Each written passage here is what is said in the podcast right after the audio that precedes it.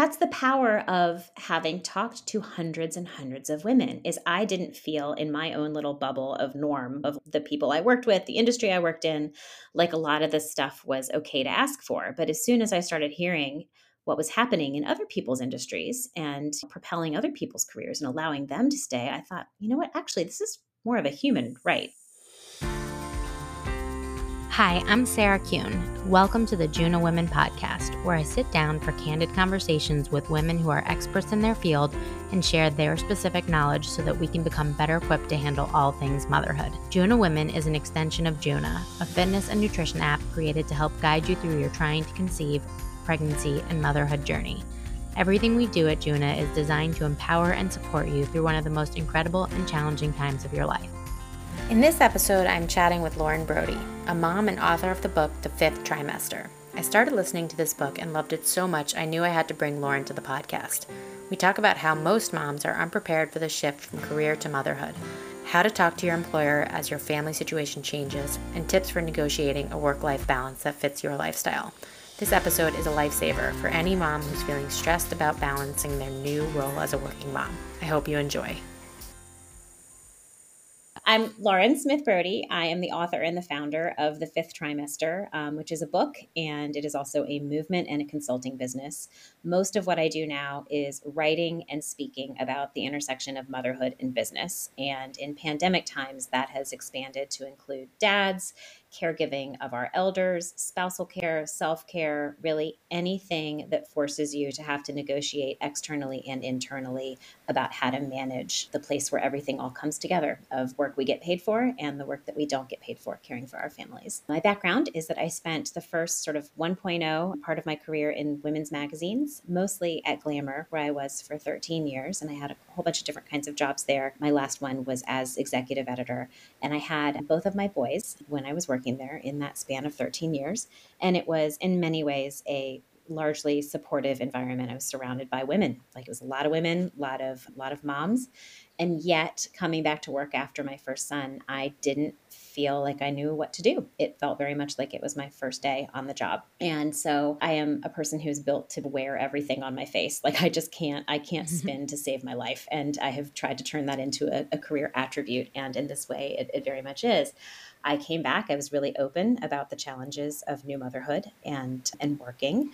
And and I found that instead of that actually being a weakness, it in many ways, and this is granted from a position of some executive privilege at that point, it was in many ways something that helped evolve my career for the better. It helped me be a more compassionate manager. It helped me show other people around me that actually like these problems that we could see because they were visible, we could solve them together fast forward another kid, another what I had learned to call fifth trimester, um, which mm-hmm. is the few months um, when you're first coming back to paid work after having your baby. And I, I realized that I wanted to do some research that looked beyond my own experience because I knew even then that I had an admittedly privileged experience. I had a partner who was super supportive. I had parents who had just retired and who could come to town and help if I needed them to. I was surrounded by other like minded progressive women, and yet still it had been really hard. So I ended up leaving Glamour, surveyed almost 800 new working moms to find out what we had in common in spite of our differences of demographics, location, and was able to really start connecting the dots in a way that let me call on my journalism experience and my reporting and my research and turned that into the skeleton of my book, which shares a lot of those stories and experiences, not just my own, but all these all of these other parents and what they learned and the advice they have to offer. And then that was five years ago. And since then, I have turned it into a, a, speaking platform and a way to go into businesses and help them do a better job of retaining new moms and seeing the value of retaining these women and not letting them go by simply supporting them through this transition.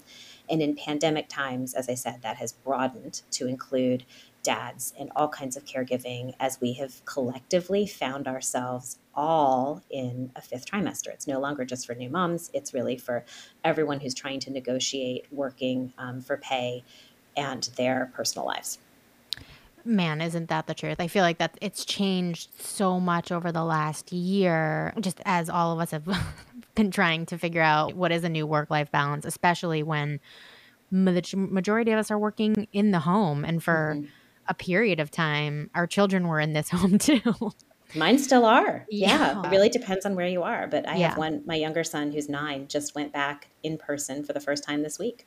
Oh wow. Yeah, it's everyone's got their own challenges yeah. with trying to navigate this new world. Let's I want to get back to the begin like the, the beginning. I was go- going to ask you what inspired you to write your Oh. Book, but, and then but, I gave you my like 12 minute answer. There which you go. is wonderful. so we can now we can start. I like I want to get into some practical applications of your book because sure. it, it, really is like a how to yeah. go back to work and feel like yourself and but that kind of starts in pregnancy so mm-hmm. and I, one of the, a common question that came up especially when i was a manager was like and, and i was one of those open book managers too mm-hmm. and i made it like a very safe place for the people that worked for me to tell me about their fertility or you know like whatever was going on mm-hmm. but I, that's not the case for a lot of people so is there an ideal time or a best way to tell your workplace that you are pregnant Oh, that is, it's funny. That's a question that I think I would answer differently now than I would have when the book first came out. Standard operating procedure is once you're past that initial trimester and you've had the screenings that you need, depending on your what, what conditions you may have or, or how, your age, to help you confirm that it's a healthy pregnancy, and that's a good time to reveal it. I and my boys are nine and twelve. If I were pregnant now, I think I actually would be inclined to share earlier because I think that we need to be more transparent about the challenges of pre pregnancy, of trying to get pregnant, and of the time yeah. and um, mental energy that can take. And also because of miscarriage, because it's so incredibly common. And because the irony of the timing of telling everybody at 12 weeks is once you're at 12 weeks, you're feeling better. You're feeling better. Just physically, you may be feeling better. Emotionally, you may be feeling, this is obviously not true for everyone, like you're the pregnancy is viable and, and safer. But you need support in those early days too. And when people do lose pregnancies, it's our country doesn't really have formal laws around how businesses support loss of pregnancy. And it leaves it up to the private sector in many cases, whether to define it as, as a, a grief loss, like a grief leave, or mm-hmm. as a medical leave, or as disability, or as just paid time off, as vacation. And anytime you leave that judgment to the private sector, those who can offer more will, and those who can't won't. And so it, it, causes even further disparity in the access that we have to fair employment and good medical treatment. I'm um, sorry, so that's a long way in, but I would say as soon as you are comfortable and as soon as you have told your core people in your life, then I think it's worth talking about it because you also want to, in terms of your career, you want to get ahead of it. You want to you don't want to treat it like it's this one conversation of like how on earth are we going to deal with the fact that I'm going to be on maternity leave?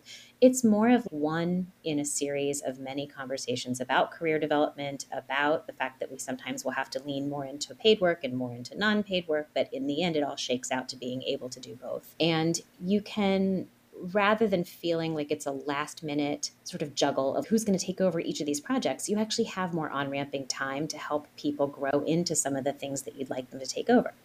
And very many of us over deliver on our job descriptions because often you start a job and then you add more and more to it. And you may find that there are actually things that you're doing that aren't really additive anymore, but that would be additive to somebody who wants to grow into that stuff. And so, with that wonderful nine, 10 months of pregnancy, you have time to train people into this stuff so that it's not seen as a sloughing off of duties, but as good management practice.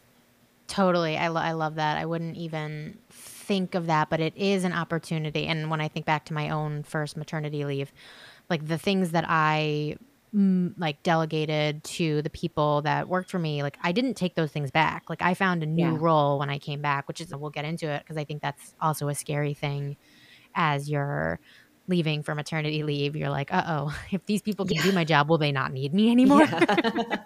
it's a really common fear. It really is. And the answer is no, you're very needed. Exactly. And and you just may find that there's a new role, new responsibilities that you get to grow into as well. And something I talk about a lot is new measures of success. You may have been someone and this is true in the first part of many of our careers is that you can measure time in terms of like title and status and money and hours. And it's, it's a lot about FaceTime. It's a lot about showing up. It's a lot about being the person who's dependably always available. And guess what? A lot of that is exactly what changes when you have a child when you're not you're not available 24 hours a day the first thing you do in the morning is not necessarily to check an email from your boss but to answer the cry of your baby and so having a reframe that you allow yourself of what counts as success now and how do I measure it is really important when you're coming back to work. Yeah, yeah. And I, this is a weird segue, but I think like when you, I remember being like, okay, I'm going to take maternity leave. And there's like kind of that, am I going to be as capable when I come back when my mm-hmm. brain is in a million different places? And you talk about this in the book a little bit, but the level of efficiency of a new mom is. I feel like I became 10 times more productive because like I mm-hmm. just cut the nonsense out of my day. Exactly. Exactly and it's important to be to be transparent about the fact that's how and why you're getting it done because everybody's going to look at you and be like i'm not seeing quite as much of her but no it's actually that you've cut out a lot of the bs yeah. and when you're there you're really getting it done yeah, yeah. And it's funny because I like still still look at my husband and granted it's been different now that he, you know, like work now that everyone's working at home and basically like Zooms are Zooms and everything is mm-hmm. just all work. There's no fluff in any Wednesday, which I think has its own downsides. It just feels it does, like everyone's yeah. just working all the time. Yeah. But like I think about how enjoyable. I remember like he'd come home and I'm like, "You got to go to lunch with your yeah. with your coworkers. Like that's fluff in a day. I don't do that. Like I work yeah. through lunch so I can leave at four so I can you know pick up Luke or whatever. You get. Or you're like pumping breast milk during lunch exactly. lunch as you shovel. Oh, yeah. You like hold the things in place with one hand and you like shovel a sandwich into your mouth with the other. Yes, yes. that's and your you, fluff. You have an entire chapter dedicated to pumping at work, and I I I think that's that is a challenge that a lot of people have, especially I'm so fortunate that I had a nice work, at least with the first place I worked, had a mm-hmm. nice pumping room. We're, we're going to get to that, but I, I want to go back real fast. So, is there, do you have any tips for navigating a flexible return to work with yes. either your yes because I, yes, I think absolutely. that's something you don't people don't even know that's an option i do yeah. at least it is the number one thing when i go into an organization or a company and i just i survey the room this is in, in the before times and hopefully in the after times i will be mm-hmm. in a mm-hmm. room with these people again now it's all done on zoom but the first thing i ask them is like what has helped you what's been the most helpful and without fail if that organization has offered any kind of on ramping, a graduated baby stepping of coming back in, that is the thing that they say first and foremost. And even ahead of like the exact number of weeks they were able to take for parental leave and how many of them were paid. And it's just been shown, you know, time and again that this is how this is how humans operate. The same thing is going to be true for our children. If you have older kids who are going to be going back to school or back into a caregiving situation as you perhaps return to to your own workplace is that we adapt best when we adapt gradually. And it just it's been shown to help with retention, it's been shown to help with just everything, uh, including being able to take the time you need to get your baby vaccinated. Longer paid parental leave and or extended. I always say that if you can't have the full paid six months, which is really the minimum that has been shown by research is required for to best support mom's mental health, mom's physical health, baby's physical health, ability to retain your career, et cetera, et cetera, et cetera, then whatever you can do to cushion the time between when people come back, which, you know, let's say if it's FMLA, that you're able to take the whole thing, that's 12 weeks. And that six month mark like that's really how long the the graduated sort of phase back needs to be. Got it yeah, and it's I think like you talk about it a little bit in your book, but like for me, I didn't know that was an option. And then I even if I knew it was an option, I don't know if I would have had the confidence to know that was an okay conversation to have with my boss like I had just taken 12 weeks, yeah, like now yeah. I want this. So do you have any tips for getting the confidence when you go in to make yeah. that yeah. So, the best thing to do is to educate yourself about and to externalize these factors. This is not that if coming back to work at, so the average FMLA taken by a woman who has access to it is eight and a half weeks. So, if coming back to work at eight and a half weeks or at 12 weeks, for instance, feels hard to you, the natural impulse that a lot of women have is to think that there's something wrong with them because that's what's been culturally accepted as like the normal amount of time. But the reality mm-hmm. is, there's every reason that it, it would be hard. And for most people, it is. And so, to just actually negotiate with yourself first to understand the extenuating factors, to understand, to look at a couple of those pie charts that just show how desperately behind the United States is in terms of supporting new parents compared to the rest of the developed countries in the world, to see what childcare access looks like outside of the United States mm-hmm. in developed countries. Do a little of that first to get a little righteously angry and understand that that this is not your employer's fault. This is a larger cultural problem. And that by asking for what you need and coming up with a plan, not just an ask, but a plan that would let you have that need filled, you are making progress not just for yourself in your own personal life with what feels like the highest stakes possible, your baby, but you're actually doing good for everyone else around you who works with you, who has a caregiving need that may look like yours or may look different, and who doesn't have some degree of privilege that you have to be able to speak up. And you hope that someone who has more privilege than you do will speak up a little bit more loudly. But remember that we're bringing everyone else along with us. And a lot of the negotiating that I see brand new moms doing now is really similar to what I see a lot of parents doing in the pandemic with kids of all ages. And if this time has taught us anything, it's that you know we can definitely work more flexibly than we ever imagined. It's not ideal, but I can't tell you how many um, corporate clients I have who had formal flex time arrangements of maximum one day a week. Like they're all eating their words because mm-hmm. actually mm-hmm. it's when they had to make it work, they did. And so you're entering into these conversations if you're having them now with that cushion of sort of new cultural understanding, which is a real benefit. Yeah. Yeah, I think I will get into it in a little bit, but like I one of my questions for you is what are the positives of the pandemic and I think like this flexibility oh, yeah. is just huge for women returning back. And I think it's important. It's really important because the criticisms that I have seen about this are the ones that that gender it like that that say, okay, but as everybody goes back, the only people who are going to ask for flexibility are women. No, no, no. And this is the best practices that I teach to the organizations I work with is like when you offer flexibility, you offer it for everyone because everyone has a personal life and because it has been shown time and again to increase productivity for everyone. As much as you negotiate for things for moms and we need to stick up for each other, it's important to to really include everyone you work with in those negotiations.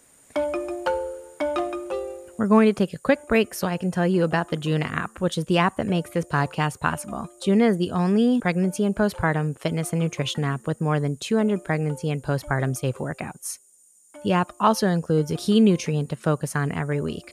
For example, in week 16, Juna recommends vitamin C because vitamin C supports healthy lung development and it boosts immunity and it lowers the risk of developing preeclampsia. From there, we give you delicious recipes that help you get that exact nutrient in your life both quickly and easily. Juna also includes daily diaphragmatic breathing exercises as well as pelvic floor prep to keep things intact before and after labor. We also provide you daily tips to get you through each stage of your pregnancy and are constantly adding more to the experience.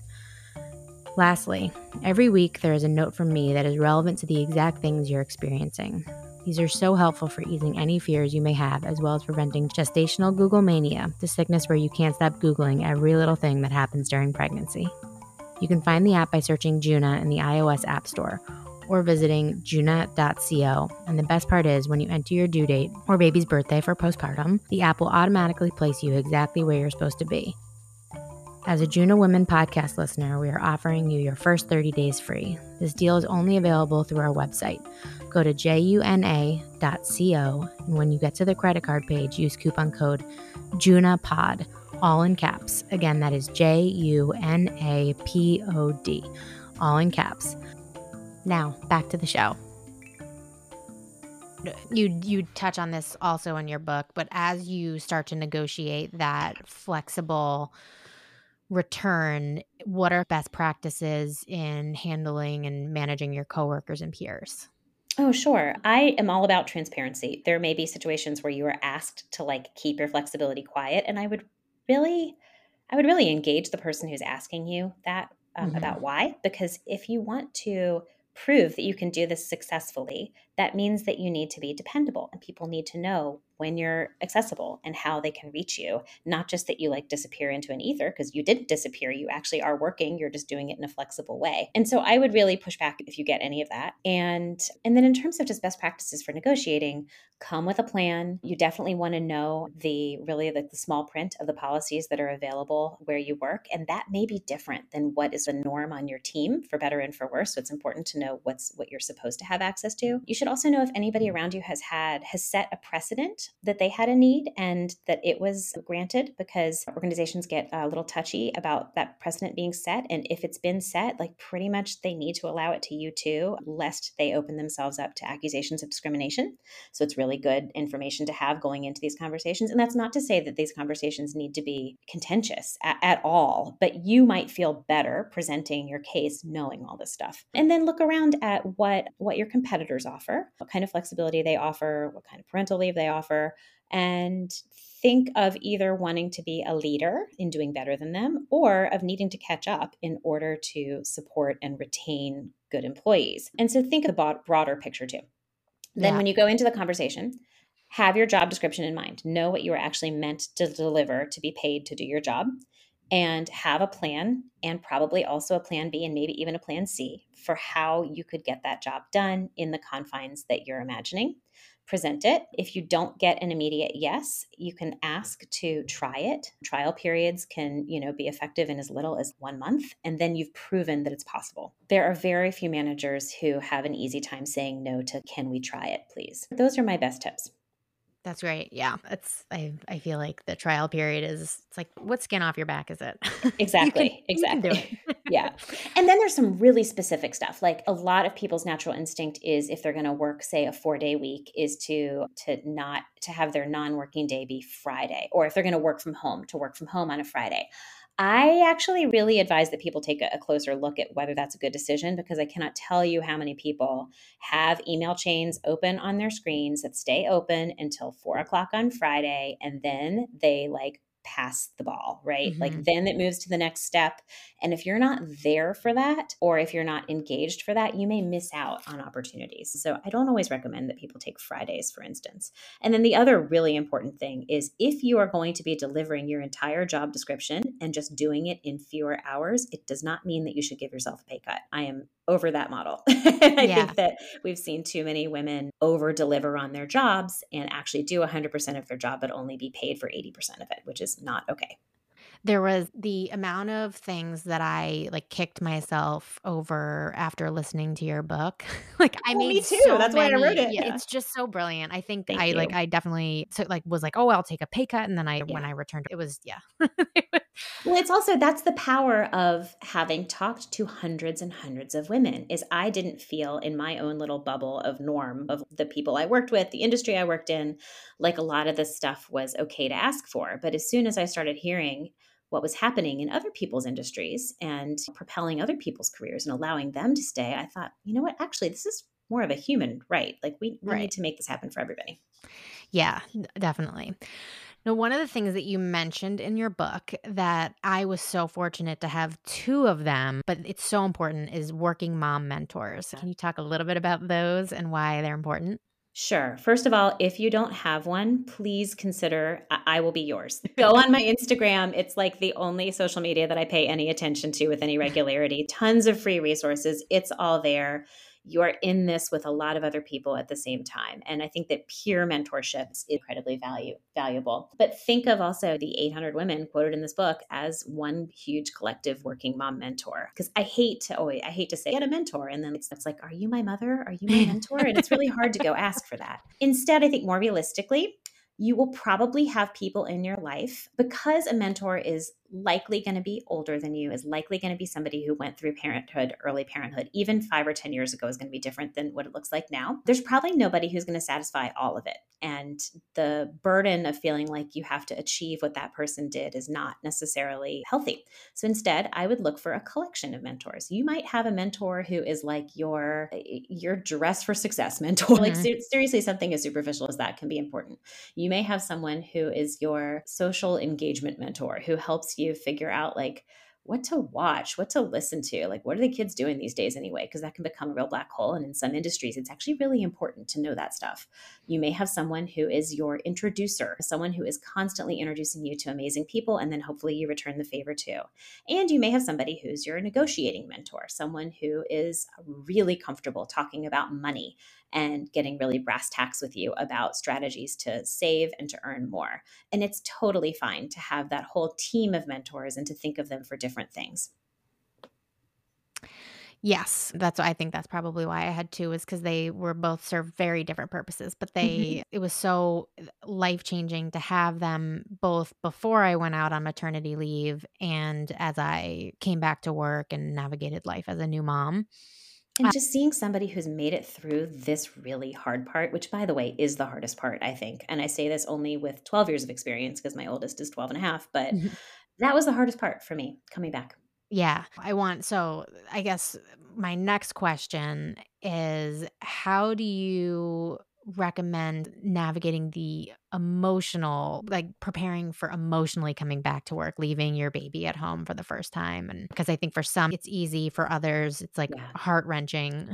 Oh, and even those for whom it's easy will will feel guilty about that, which Yeah. that's that is Yep. not helpful. Like mom guilt, total social construct, not helpful. So again, I think baby stepping it. If you haven't had the opportunity to leave your, and this is probably true for a lot of pandemic parenting parents right now. If you haven't had the opportunity to leave your baby for even an hour, please leave your baby for an hour. Leave your Mhm. baby for two hours. Leave your baby for three hours, so that it's not ripping off a huge band aid. This is we're all a little too fragile for band aid ripping off right now. So that that can be helpful in terms of just that first day. If you can work a slightly shorter day, that can be helpful whatever childcare you've chosen, and this may be a whole other question that you have, but your the research that I did on childcare really showed that the parents' comfort with their childcare decision was the number one predictor of their child's success, which sounds like I'm putting a lot of pressure on, but I don't mean it that way. What I mean is that as you're choosing childcare, really pay attention to your emotional needs and your emotional comfort as much as the logistical comfort. That may mean that you actually choose childcare that is less expensive than the very most expensive one you can afford because it just makes you feel a little bit less anxious, or that you choose childcare that is closer to your home as opposed to your work because there's just something about having that baby close to home that feels better. There's all kinds of different factors. And mm-hmm. so to pay attention to that. And then once you do have your childcare in place, to work out a, a sort of schedule of communication. And that can be, if it's a, an, a caregiver in your home, that can be like having a daily chat at the end of the day and a weekly look ahead at the week ahead, and then a quarterly informal review and a yearly review. It's that. But it's also like, how often do you want to get pictures texted to you? And there will be different people have different feelings about that. Some people want to know every milestone that's hit the minute it happens. Mm-hmm. Others are really comfortable actually seeing baby's first steps be the first ones that they see. And you know yourself. You're going to want to I'm a need to know person. I want to know it all. I would rather know than not. But there's some people for whom like getting a text every hour with an adorable picture would be really distracting and they would rather have one communication at lunchtime unless there's an emergency. So working that stuff out can really give you a lot of control over over a time that feels out of control. Yeah, and as someone who like I like how you say it feels like there's a lot of pressure, but there isn't because I had a couple fa- false starts with childcare, and I thought Mhm. it was like the end of the world because I had spent months and I, I literally spent two months like interviewing. I think it was like 85 nannies, and then Oh in, in person interviews like Yeah. 12, and then three trials and doing all of that. And we'd finally settled on someone. And a week into work, she was like, actually i'm going to go back to my old family like i thought i could do this commute i can't. And i was like i'm now back at work.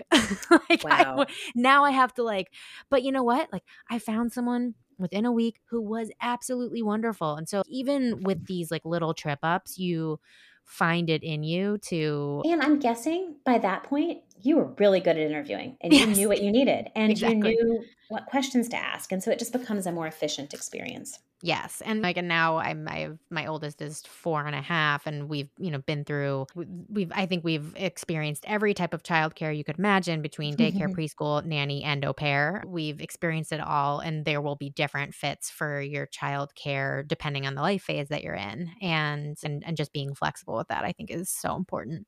Yeah, and also I think particularly coming out of the pandemic, a lot of people have had to cobble together situations they Yeah. never would have imagined before. And so I'm hearing from a lot of my clients, even those who are happy to welcome a caregiver back into their home at this point if people are vaccinated or those who have a good spot at daycare, like some of them are are making their weeks be more of a hodgepodge of 2 days of daycare, 2 days of grandpa and 1 day of a parent flexibly being home. Yeah, Um, all of that's on the table now. And I and I I love that. I, I, wish we had family closer to be able to do that, but I think like for people that it's because you're just like, oh, you know what? If we are able to get by with this, then mm-hmm. that opens up so many other doors or savings or mm-hmm. you know whatever, which is fantastic. That said, I will tell people to be as patient as you can be with the childcare industry because it has suffered such enormous losses. It is largely mine. I think 60% of childcare centers are minority owned. And there have been studies that show that when the economy is recovering, it takes, there's a gap that it takes longer for childcare to come, for the childcare economy to come back. And so then my fear, of course, is that without really solid in place childcare, that's going to mostly impact moms. So just know all of that going in. It's not good news, but it yeah. might help you be a little patient as you try to work it out. I don't know about you guys, but eating healthy foods in the first trimester of pregnancy seemed like an impossible feat. That's why I started ordering Bump and Blend smoothie cubes. These smoothies were absolutely life saving for my first try symptoms of constipation and nausea. Made by a mama friend of mine, these super easy smoothie cubes are designed by dietitians to support common pregnancy symptoms like mine, but also to support mama woes like mood swings and anxiety, low energy, and trouble sleeping, and many, many more. All you have to do is pop the bump and blends into your blender, add liquid, and enjoy a delicious smoothie made just for you. They have over 20 flavors, so I never got bored of them, and are made with 100% all natural, whole, real foods, so they're safe to share with your kiddos and even your babies. However, I used to make my smoothies when the kids were in school so I didn't have to share, but that's just me. You do you. Seriously, their vegan cookie dough flavor, I made the mistake of letting my daughter eat once, and I couldn't open the freezer around her with, without her demanding them. So, buyer beware. They were nice enough to pass along a special discount for our listeners. You can use the code JUNA at checkout to save on your first order at bumpandblends.com. Again, head to bumpandblends.com and use the code JUNA to get 20% off your first order. Yeah, I don't even have this wasn't something I was uh, planning on asking you, but I'm interested in your perspective on like how is childcare not yeah like like it's just like how like how would that impact us as mm-hmm. moms and as an economy if if childcare was a taxable this is a we, do you get what I'm saying is if this is something we could count like, on as like a, as a resource. Yeah, yeah, I'm opening up. I'm literally as we're talking, I'm opening up a presentation that I just did a rehearsal for this morning that has a whole new childcare section in it. And let me read you some of these totally startling but important to know statistics. Yes. Hang on. Okay, here we go. Our shifting childcare needs and new decisions. Because this is, first of all, it's important to remember that, like, even without a pandemic, if your children are a year older now than the last time you evaluated your childcare, they might well have needed a change anyway. Mm-hmm. So keep that in mind. But so, just to give you a sense of what's happened with the industry, so employment in childcare is down 16%. This was updated as of February of 2021. And that's compared to an overall drop in employment in the United States of 6%. So that's one stat. We know that 90% of domestic workers who were surveyed in March of 2020 had lost their jobs. 60% of childcare businesses are minority owned, and we know that already that obviously that people who are minorities have been disproportionately impacted by COVID in a lot of different ways anyway. 60% of dual income families rely on center-based childcare, and we also know that the gender wage gap is predicted to increase by 5% if that center based childcare doesn't come back. Thankfully, this has been a big priority for the new administration. Just last week, President Biden released $39 billion to states, territories, and tribes to help rescue childcare because there's just this deep understanding. And if you look even just on, on the White House's um, fact sheets that they have online about this, it shows the direct connection between availability of childcare and the sustainability of our overall economy by keeping women in it. It's pretty remarkable, but it's going to take time. And so, whatever we can do to be patient, to band together, to cobble together things that are going to allow us to stay employed and then be able to pay for childcare again and have access to good childcare is really important. There are more childcare deserts than we've ever seen. Native American people and Latinx people are more likely to live in a childcare desert it's just on and on this sort of intersection of all of the factors that have been working against people during the pandemic all seem to intersect around childcare. Yeah, I that's a commonality I feel like amongst amongst all parents. Which is right not now. to say that if you are hearing this and you're like, oh, I, I had a baby and I need to hire a nanny, there may be an absolutely wonderful nanny available to you because she has had don't discount somebody who's been out of work. Like Right. it probably wasn't anything to do with the quality of that person's care. Oh the other fascinating statistic that i think is so important to keep in mind as we really think hard about what it means to fairly employ domestic labor is that the the national hang on to get this right. The national domestic workers alliance did a big survey and showed that of the uh, 90% of their survey respondents were mothers themselves. It's very possible that somebody you're employing to care for your children is also a mother of a school age child. And so you have to factor that into your plans. It's important to have backup. It's important to have backup to your backup. Yep. Oh my God, that has never been more true. Okay, while we're on it, I'll ask you.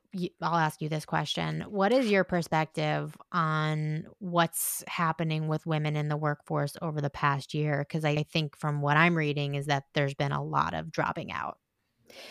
I think it is so important, and this is not a criticism of you. This is how it's been presented mm-hmm. largely this idea of dropping out it's not dropping out it's they've been forced out right right they, yeah even those no but even those who like like myself so my husband is an essential worker he's a doctor i at the beginning of the pandemic had to start turning down a lot of work and also just had a lot of work disappear on me things that were meant to be projects for places that no longer had funding things that were meant to be live speaking events that just disappeared and i wasn't ready yet to turn them into webinars and oh my gosh i just lost my train of thought i also by the way like no no no in my interviews i'm always like i didn't sleep well last night. I have kids. but so it's important to externalize these factors and to understand that even when you think you made a decision of we looked at our family and we decided that he has the insurance with his job and he makes more money and he has more of a chance to keep making more money those are all really valid things and really important factors as people figured out what was going to work for their families. But it's important not to self blame with that. There's a reason that he was better paid for the job he was doing. It's called the gender wage gap, it's called the motherhood penalty and the daddy bonus. And mm-hmm. Absolutely. Even in my own home, we made a lot of those extremely old fashioned gendered decisions. Like I have made, I can't even count 3,000 meals. My husband's cooked like two because he's gone 15 hours a day, in spite of being in every other way my equal partner. And so let's looking at the, the bigger story of getting women back into work. Have you heard of uh, the Marshall Plan for Moms? No. So this is Reshma Saujani, who is a genius, brilliant woman and a mom, was the founder of Girls Who Code. And her big project for the last several months has been to push the new administration to prioritize mothers. And so a lot of actually these corrections that you're seeing happening around childcare are because of what she was proposing in the Marshall Plan for Moms, which is to essentially pay women for all of the unpaid labor that we had to take on over this past year in order to help give us a cushion to get back into our paid careers and make up for lost ground. And I think it's brilliant. And a big part of that was also demands for the childcare czar and looking at bailing out the childcare industry. And so a lot of that is happening. We have not yet gotten direct payments to moms. However, part of the rescue plan is this new child tax credit, which is different. It's not the same as paying moms for the labor they've done. It is really actually, it's like a, depends on how your family income works, but it's about $300 per child, per, fa- per family per child that you receive that is simply a buffer of normalizing the idea that no child should live in poverty.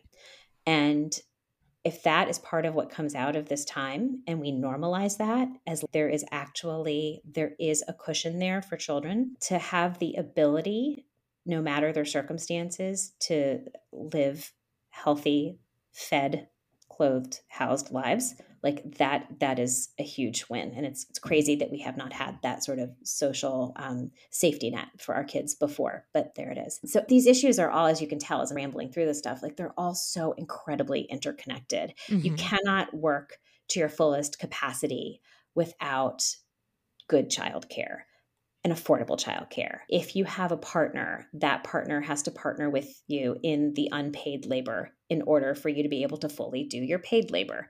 It's all of these things really intertwine in a tangle that I think is complicated, but also really important to address and not just to write off as, oh, I have to do it all, or I can't possibly do it all, or I can't do it all at once, or I'm going to feel guilty for not being like the world's greatest mom and the world's greatest employee.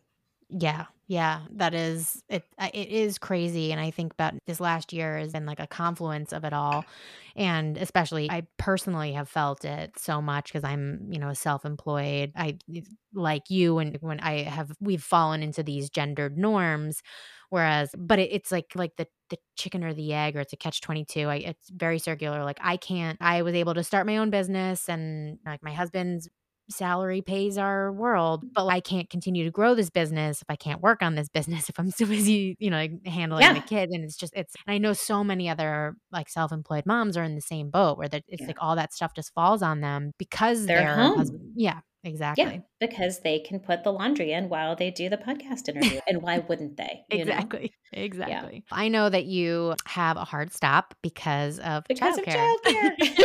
exactly. It's a perfect end. But I so appreciate your time and your knowledge. This is just like a jam packed interview for anyone who's navigating the return to work world. And why don't you tell everyone again where they can find you? Oh, thank you. Yes, this has been such a, a, wonderful, meaningful conversation. Thank you for having me on. So, my book is called The Fifth Trimester. You can buy it anywhere. My business is also called The Fifth Trimester, and it's just thefifthtrimester.com. And you can connect with me there if you have anyone at your workplace who runs uh, an ERG or who works in talent retention who would want me to come help support parents.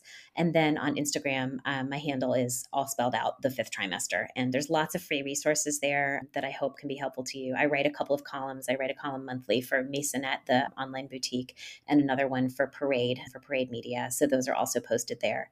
And and I answer so far all direct direct messages. That's I consider that my pro bono work because my coaching is like corporate coaching, and that is I will get back to you if you write me there if you have a question. And it can be helpful for me to learn from the experiences that people are going through too. And I just have to add the book is just such a good how to returning like to the workforce. So I like listeners, please just go out and buy it. thank you. Oh, can I say one more thing? So the yes. audio book also, which is this has sold more audiobooks than books tend to because I, have been listening figure. to it. Yeah. right. exactly. So the woman, the woman who does the voiceover for it recorded it as her first job back after having her first baby. So she was in her own fifth trimester, which I loved. Oh, I love that. I, I did listen to it. I, I was midway through it. I'm like, I don't think that this is you reading it. And then I looked up to see who it was. And it was, yeah. No, I kind of was like, why didn't they ask me? Is my voice really annoying? I don't no, know. I, I, really wish it's, I, I love when the authors read their books because you can like really, but I think that the girl that read it did a very good job. She did. And it was actually considered from a business perspective, they were like, we got you a voice artist. And I was like, oh, thank you. Yeah. We'll take that. You know, great. Thank you so much for having me on, Sarah. And thank yes. you for doing this work to support moms. We need it. And it shouldn't have to be on us to to make all of these corrections but there's no one more capable and i'm just glad to be a part of it so thank you thank you so much okay that's all for today if you liked today's episode please share it with a mama friend and leave us a review if you're pregnant postpartum or trying to conceive you can download the juna app completely free for seven days the app is available for ios and android and is designed to be your guide for all things health and fitness for this very special time of your life if you have any suggestions for episodes you would like to hear or anyone you think would be a great guest on the show, please email me directly at sarah at juna.co. Thank you so much for listening, and I'll see you next week.